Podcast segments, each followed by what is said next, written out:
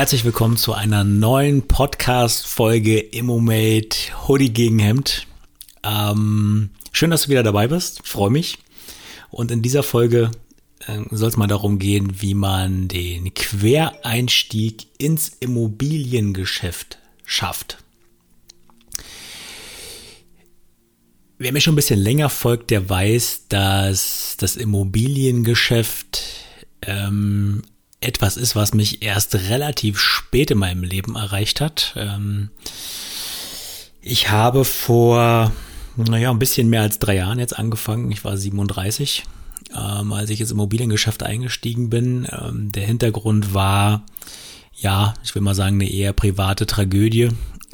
Meine damalige Beziehung ist auseinandergegangen und ich stand vor der Herausforderung, was ich jetzt sozusagen mit meinem Leben auch ein Stück weit anfange, weil das war eine sehr langjährige Beziehung, wir waren knapp 13 Jahre zusammen und das haut einen natürlich schon ordentlich aus den Latschen. Ja? Also mein Werdegang bis dahin war nach dem Studium, ich habe Germanistik, Psychologie und Medienwissenschaften studiert und bin danach halt in die Berliner Wirtschaft gewechselt. Ich habe lange für Wirtschaftsverbände gearbeitet, in Kommunikationsabteilungen, das alles immer freiberuflich.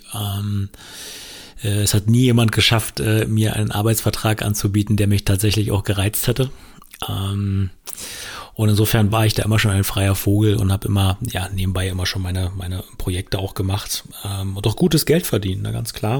Und jedenfalls nach der Trennung stand ich vor der Herausforderung, was ich denn jetzt sozusagen anstelle, ne? Weil ich sag mal, so tragisch so eine Situation auf der persönlichen Ebene auch ist, so viel Freiheit schenkt sie dir aber auch, wenn du dann sozusagen mal Tabula Rasa machst und jetzt die Chance hast, sozusagen frei von vielen äußeren Einflüssen, die so eine Beziehung halt auch mit sich bringt, die durchaus auch einschränkend sein können, dann letztendlich wieder eine freie Straße vor dir zu haben. Ja? Und in der Situation damals war das für mich eine ganz große Tragödie, das will ich auch überhaupt gar nicht beschönigen, wenn sowas auseinandergeht nach so langer Zeit und die eingetretenen Pfade und die Prozesse und alles, was damit zusammenhängt, wieder bei Null sind, dann ist das schon so, als wenn dir erstmal jemand wirklich den Teppich unter den Füßen wegreißt, weil die Arbeitsteilung in der Beziehung,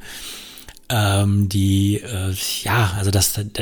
Leben, ne, was man sich da so gemeinsam aufgebaut hat, ist dann auf einmal nicht mehr da. Du stehst morgens auf, bist alleine, hast hast den ganzen Tag vor dir und auch die Freiheit, den zu gestalten, ohne dass du weißt, wie du ihn gestaltest. Das war schon eine harte Nummer. Jedenfalls stand das Thema Immobilien für mich immer irgendwie auf der Tagesordnung. Ja, vielleicht ist es einfach eine Fügung, dass es letztendlich auch dieses Thema geworden ist und nicht irgendwie Kryptos oder Aktien oder sonst was oder tatsächlich nochmal irgendwo eine Position als Führungskraft in irgendeinem Unternehmen. Es war Immobilien und das lag vielleicht daran, dass ich mir ein Buch gekauft habe. Es war das Buch von Thomas Knedl, Erfolg mit Wohnimmobilien, und das lag da schon, ne? Auch lange vor der Trennung, immer irgendwo neben meiner Couch. Ja, und dann war die Trennung da, die Zeit war da und dann habe ich mir das Buch geschnappt und habe angefangen zu lesen. Ja, habe mich damals auch mit einem sehr guten Freund getroffen, der mir dann in der Phase gesagt hat, Mensch, bevor du jetzt hier irgendwelche Schnellschüsse machst, schnapp dir doch mal das Buch von Kiyosaki, Rich Dad, Poor Dad, lest das mal durch, vielleicht bringt's ja ein paar Impulse. Und ich bin diesem langjährigen alten Freund überaus dankbar, dass er mir diesen Impuls gegeben hat, weil mit der Lektüre dieser beiden Bücher ging es letztendlich los.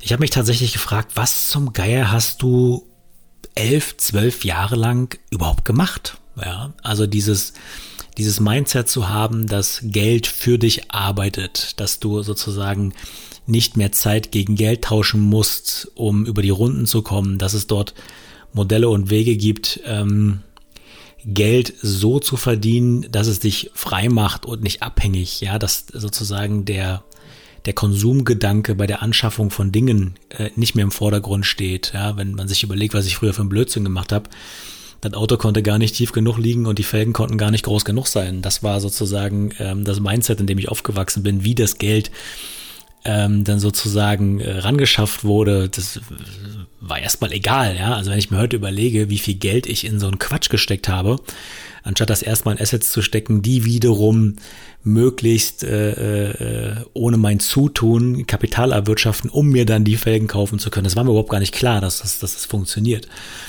Ja, und insofern hat mich, sagen wir mal, dieses Mindset relativ spät in meinem Leben erst erreicht, was mich immer mal wieder zwischendurch ärgert, weil ich so viele junge Menschen sehe und auch Fragen per Instagram gestellt bekomme, wo ich mir denke, Junge, du machst es genau richtig, ja, mit Anfang 20 solche Fragen zu stellen, die sagen wir mal, die einfach mal 15, 16 Jahre Vorsprung gegenüber mir verschaffen können. Bitte, bitte bleib da dran, zieh das durch und gestalte dir dein Leben nach deinen Vorstellungen, ne? Gut, ich will gar nicht so lange rumjammern. Das ist letztendlich auch ein Geschenk, was ich, sagen wir mal, mitten im Leben noch bekommen habe, dass ich halt auch die Perspektive gesehen habe, mir dort schnell was aufzubauen. Und ja, bin da auch extrem dankbar darüber. Ich kann aber einfach nur jedem, der das hier hört, empfehlen, wenn du Elternteil bist, wenn du Bruder bist, wenn du Schwester bist, besorge dir mindestens den Kiyosaki, lese ihn durch, verinnerliche ihn, lerne die Möglichkeiten kennen, die dort indirekt immer wieder beschrieben sind und ja, fang an, wirklich Gestalter deines Einkommens zu werden, ja, und damit meine ich ausdrücklich nicht, dass du deine Arbeitskraft zur Verfügung stellst, sondern dass du dir Systeme schaffst, dass du dir Elemente in dein Leben holst, die dir wirklich nachhaltig Vermögen generieren, ohne dass vielleicht irgendwann mal noch dein 100%iges Zutun erforderlich ist. Ganz, ganz wichtiger Punkt. Ja, und jedenfalls war es dann so, dass, jetzt habe ich sehr weit ausgeholt, es war dann jedenfalls so, dass ich dann ja zügig auch zum Immobilienkongress gefahren bin und mir da mal selbst ein Bild machen wollte. Ja, war eine sehr aufregende Zeit. Ich bin da hingefahren, kannte keinen Menschen. Habe mir die ganzen Vorträge angehört. Ganz zum Schluss war dann der Abschlussvortrag oder vielmehr das Entertainment von Tobi Beck da mit dabei. Und das hat mich so nachhaltig so krass geprägt, dass ich dann wirklich Feuer und Flamme gefangen habe und habe mich dann sehr, sehr zügig dann in der Mastermind-Gruppe angeschlossen. Meine Haltung zu Coachings tue ich gerne nochmal an anderer Stelle kund. Habe dazu auch mit dem lieben Maxim vielen Dank an dieser Stelle nochmal einen eigenen Podcast aufgenommen, wo wir beide auch mal unseren Weg skizziert haben, was sozusagen diese Weiterbildungselemente in unserem Leben bedeutet haben. Und ja, mir war klar, du bist jetzt 37, du hast von Immobilien überhaupt gar keine Ahnung, du hast jetzt ein bisschen Eigenkapital auf dem Konto durch den Verkauf des Hauses. Und ja, jetzt mach was draus. Du hast halt diesen einen Schuss zur Verfügung in deinem Leben. Und ja, bin dann letztendlich gestartet, ne? Und habe mich dann sozusagen aufschlauen lassen, ne? Für mich war relativ schnell klar, es werden Wohnimmobilien, es war relativ schnell klar, es werden Mehrfamilienhäuser. Und mit diesem Fokus habe ich dann auch an dieser Mastermind teilgenommen und ja, habe mir dann darüber das nötige Know-how angeeignet, um letztendlich durchstarten zu können. Und an anderer Stelle werde ich das mit sehr hoher Wahrscheinlichkeit in einer separaten Folge nochmal behandeln. Ich habe dort auch meinen Geschäftspartner und inzwischen engsten Vertrauten kennengelernt auf dieser Mastermind und mit ihm gemeinsam das alles aufgebaut, was wir jetzt dort haben. Und ohne ihn wäre das niemals möglich gewesen. Ohne diese Partnerschaft wäre dieses Wachstum nicht möglich gewesen, weil ich auch jetzt, nachdem ich 3 Jahre dabei bin, feststelle, es gibt noch so viel, was ich gerne noch wissen möchte.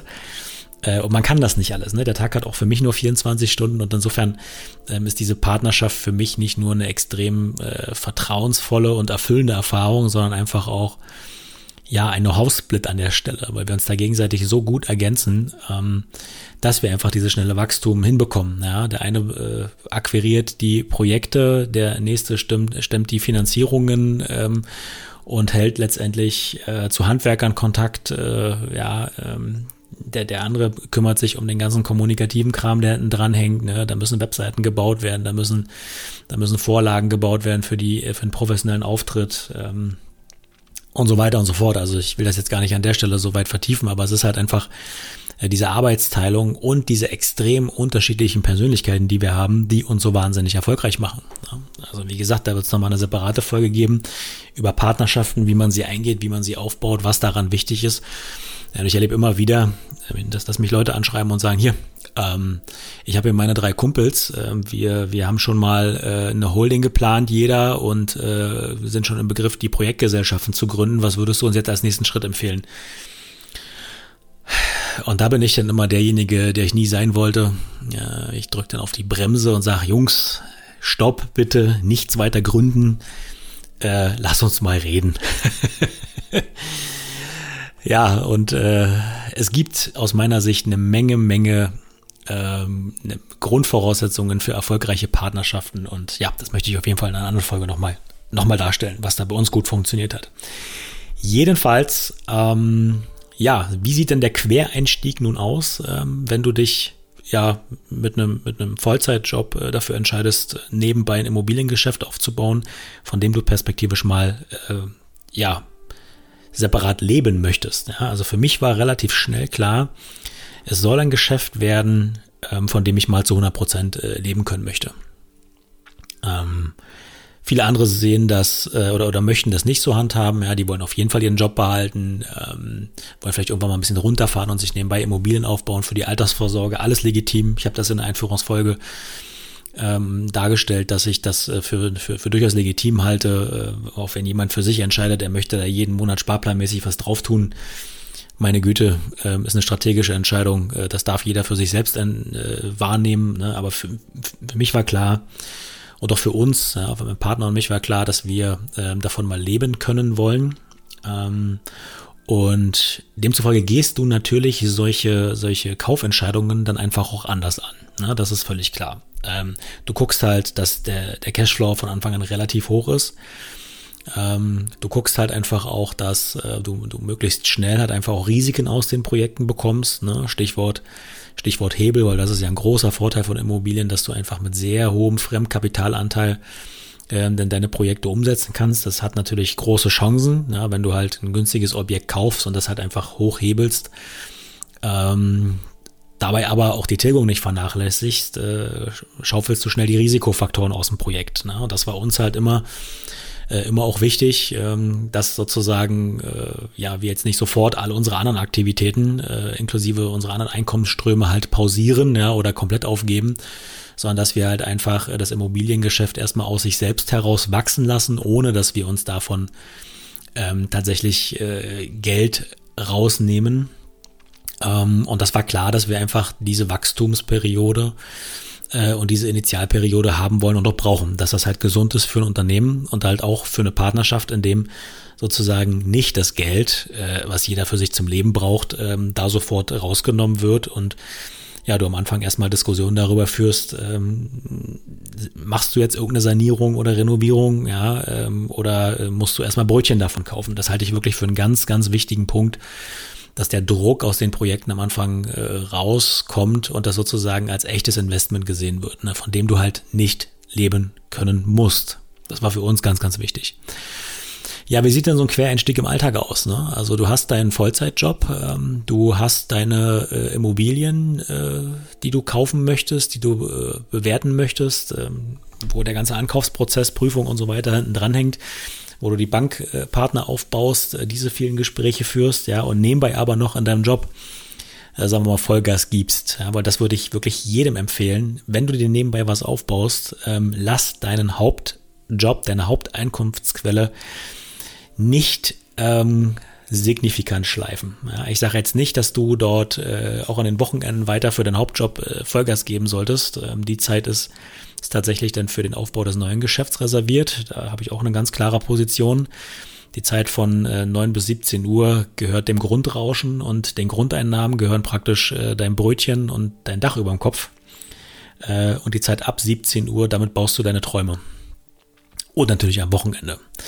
Das heißt also, wenn du als Quereinsteiger dort dich in dem Bereich etablieren möchtest, kommst du gar nicht umhin, als mit dir selbst das Commitment zu schließen. Junge, ab jetzt ist halt Vollgas angezeigt, ne? Ab jetzt ist halt einfach die nächste Zeit komplett reserviert für den Geschäftsaufbau. Und genauso war es bei mir. Also von 9 bis 17 Uhr gehst du halt in dein Büro, ne, mit Fahrzeiten, allem drum und dran. Ne, es ist dann irgendwas 7.30 Uhr, 8 Uhr bis 18.30 Uhr. Ja, und danach fängst du an deinen Träumen zu arbeiten. Das heißt, hieße für mich also erstmal nur Hau rauf schaffeln, ne? Jede Menge Weiterbildungsmaterial studieren. Ich habe hier neben mir tonnenweise Fachliteratur zum Immobiliengeschäft. Im Grunde genommen habe ich mir sogar Studienskripte besorgt, so wie sie auch an der Uni gelehrt werden, und habe die durchgearbeitet. An den Wochenenden war ja praktisch fast jedes zweite Wochenende reserviert für irgendwelche Weiterbildungsgeschichten, die Mastermind und so weiter und so fort. Der Austausch natürlich halt einfach mit den Mitgliedern der Mastermind, die teilweise schon deutlich weiter waren als ich. Ja, und sich da immer wieder Feedback holen. Mann, die Finanzierung wurde nicht durchgewunken. Was habe ich falsch gemacht? Kannst du mir ein paar Tipps geben? Ne? Und einfach so dieses Mindset zu haben, dran zu bleiben, so diesen bedingungslosen Willen zu haben, es auch zu schaffen. Es gibt da so wunderbare Nachrichten von Teilnehmern der Mastermind, wo wir uns da gegenseitig motiviert haben. Und das gibt so einen Push, ja. Und da wollte ich, also es ging gar nicht anders. Es ging gar nicht anders, als umzusetzen. Weil in dieser kleinen Gruppe, wir waren damals 15 Leute, war so viel Elan da drin, so viel Energie auch, dass es gar nicht anders ging, als irgendwas zu kaufen. Ja. Und insofern, das war dann der Alltag erstmal für die nächsten 1,5 Jahre. Also wirklich nebenbei Projekte ran schaffen, sich Immobilien anzugucken. Ich saß ständig nach der Bürozeit noch im Auto, habe mir Objekte angeguckt, Wochenende Treffen, viele, viele Netzwerktelefonate, um einfach Wissen mir anzueignen und halt ja das direkt auch auf die Straße zu kriegen und umzusetzen. Ne? Also da Ankaufsprofile kreieren, persönliche Mappen zusammenstellen für die Banken mit allem, was da reingehört, ne, um eben halt sozusagen das Portfolio zu präsentieren, ne, was letztendlich ja auf dem Papier mehr oder weniger stattgefunden hat, ne, also praktisch einen Businessplan zu kreieren, ne, der auch für die Bank nachvollziehbar ist, dass die wissen, die haben hier keine Spinner vor sich sitzen, sondern Leute, die echt was aufbauen wollen. Ne, rückblickend betrachtet ist es halt, also ist das aufgegangen, ja, also wenn wir jetzt bei Banken sitzen und präsentieren, sagen die sich, super, funktioniert alles. Das sehen wir. Wir sehen das Potenzial, wenn sie weitere Projekte haben. Wir sind gerne der Partner an ihrer Seite. Ne? Und das ist halt einfach wunderbar, wenn du sowas von deiner Bank hörst. Und das macht dann auch Spaß. Ne? Nichtsdestotrotz muss für jeden, der quer einsteigt, der einen Vollzeitjob hat, und ich hatte und habe auch keine Kinder, bei vielen kommt das ja noch mit dazu, muss dieses Commitment innerhalb der Familie auch klar sein, dass da jetzt erstmal der Fokus auf anderen Themen liegt. Ja, also ich glaube auch, dass man das ein bisschen schlanker gestalten kann, das ganze Thema, und dass man sich dann 3, 4, 5 Jahre Zeit nimmt, das aufzubauen. Aber ja, irgendwie habe ich da für mich innerlich diesen Druck verspürt, das schneller haben zu wollen. Und es hat ja am Ende des Tages auch geklappt. Aber mach dir an der Stelle nichts vor. Du hast eine fiese Zeit vor dir. Wenn du von Immobilien in einem überschaubaren Zeitraum leben können möchtest, hast du an der Stelle eine sehr fiese Zeit vor dir. Weil ich sag mal, Cashflow-Überschuss pro Wohneinheit heißt ja nicht automatisch Geld auf deinem Konto, was du direkt verwenden kannst. Ne? Das kommt irgendwann, und das ist natürlich auch sicherlich ein Fernfristziel von vielen, die mit Immobilien starten. Aber am Anfang ist es halt nicht so. Ja, und selbst wenn du einen Lucky Shot gemacht hast, so wie wir am Anfang uns super günstig eingekauft hast und jetzt mit Faktoren deutlich unter 8 dort den Cashflow-Überschuss generierst, dann heißt das aber nicht, dass du nach dieser Entwicklungsphase dann direkt das Geld rausnehmen solltest. Ja? Also es kann immer was an der Immobilie sein, es kann immer zu unvorhergesehenen Engpässen kommen, egal ob es jetzt von Faktoren außerhalb kommen, wie zum Beispiel Corona oder weiß der Geier, politisch getrieben durch Modernisierungsverpflichtungen seitens der Regierung. Du brauchst einfach Cash, so. Und wenn du dieses Cash nicht auf deinem Konto hast und als Sicherheitspuffer für dich im Hinterkopf hast bei all deinen Entscheidungen, die dich übrigens sehr viel entspannter machen, wenn du ein bisschen Cash in der Hinterhand hast. Aber du brauchst halt für die jeweiligen Projekte einfach auch ein bisschen Puffer, wenn mal ein Mieter auszieht, wenn, keine Ahnung, die Heizung mal kaputt geht, das Dach gemacht werden muss, ne? Wenn du eine Immobilie eine längere Zeit hältst, kann das alles mal passieren, ja, dass solche Themen dich einholen. Du kannst immer noch mal mit einer Bank reden und nachfinanzieren und einzelne Geschichten so umsetzen, aber nichtsdestotrotz, ja, wenn die Abhängigkeit von externen Faktoren abnimmt, indem du diesen höheren Cash-Anteil einfach hältst, dann macht dich das auf jeden Fall entspannter. Zumindest ist es bei mir der Fall. Und deswegen ist es halt einfach wichtig, dort ja nicht gleich das Geld abzusaugen, sondern das auch erstmal aufzubauen. Ne? Ganz, ganz wichtiger Punkt.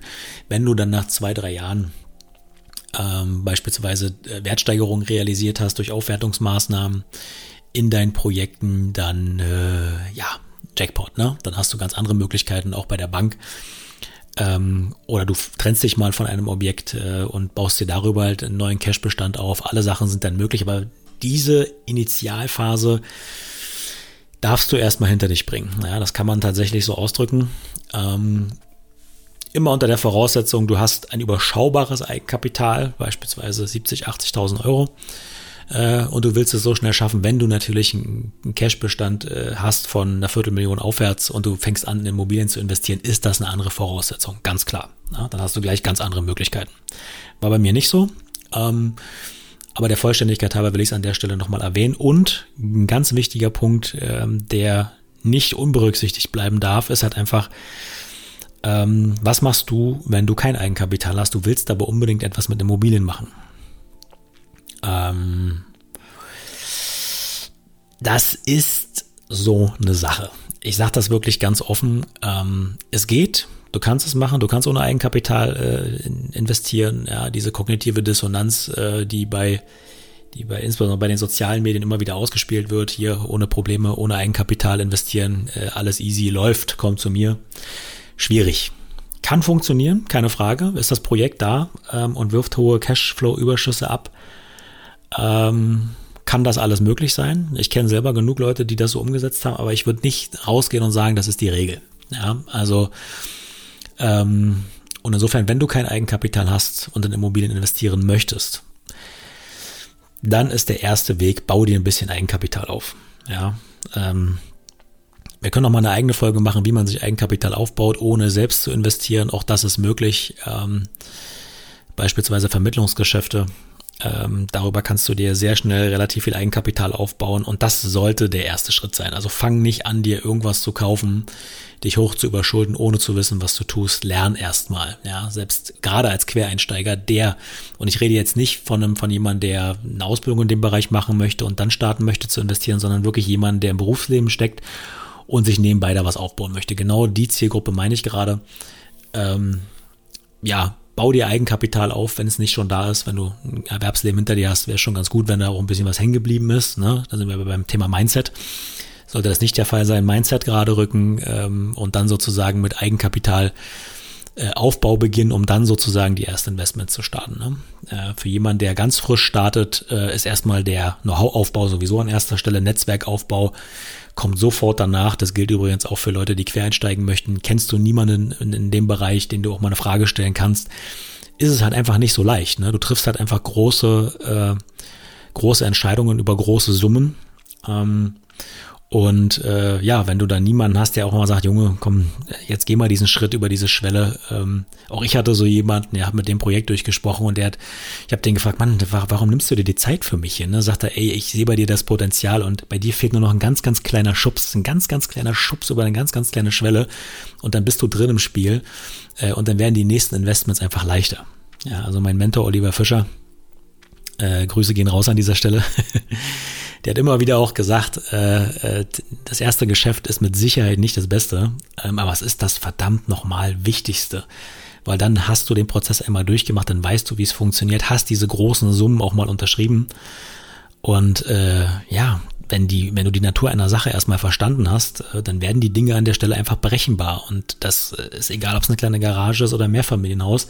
Am Ende des Tages, wenn du den Prozess für das jeweilige Asset mal durchgemacht hast, dann werden die nächsten Sachen deutlich einfacher. Ja, das soll es an dieser Stelle mal zum Hintergrund gewesen sein, wie sich das anfühlt, wie es halt ist, wenn du, als Quereinsteiger in Immobilien anfängst zu investieren. Ich hoffe, dass es jetzt nicht so abschreckend gewirkt hat. Mir war aber wichtig, einfach mal zu sagen, mach dir nichts vor. Es wird einfach eine sehr, sehr intensive Zeit.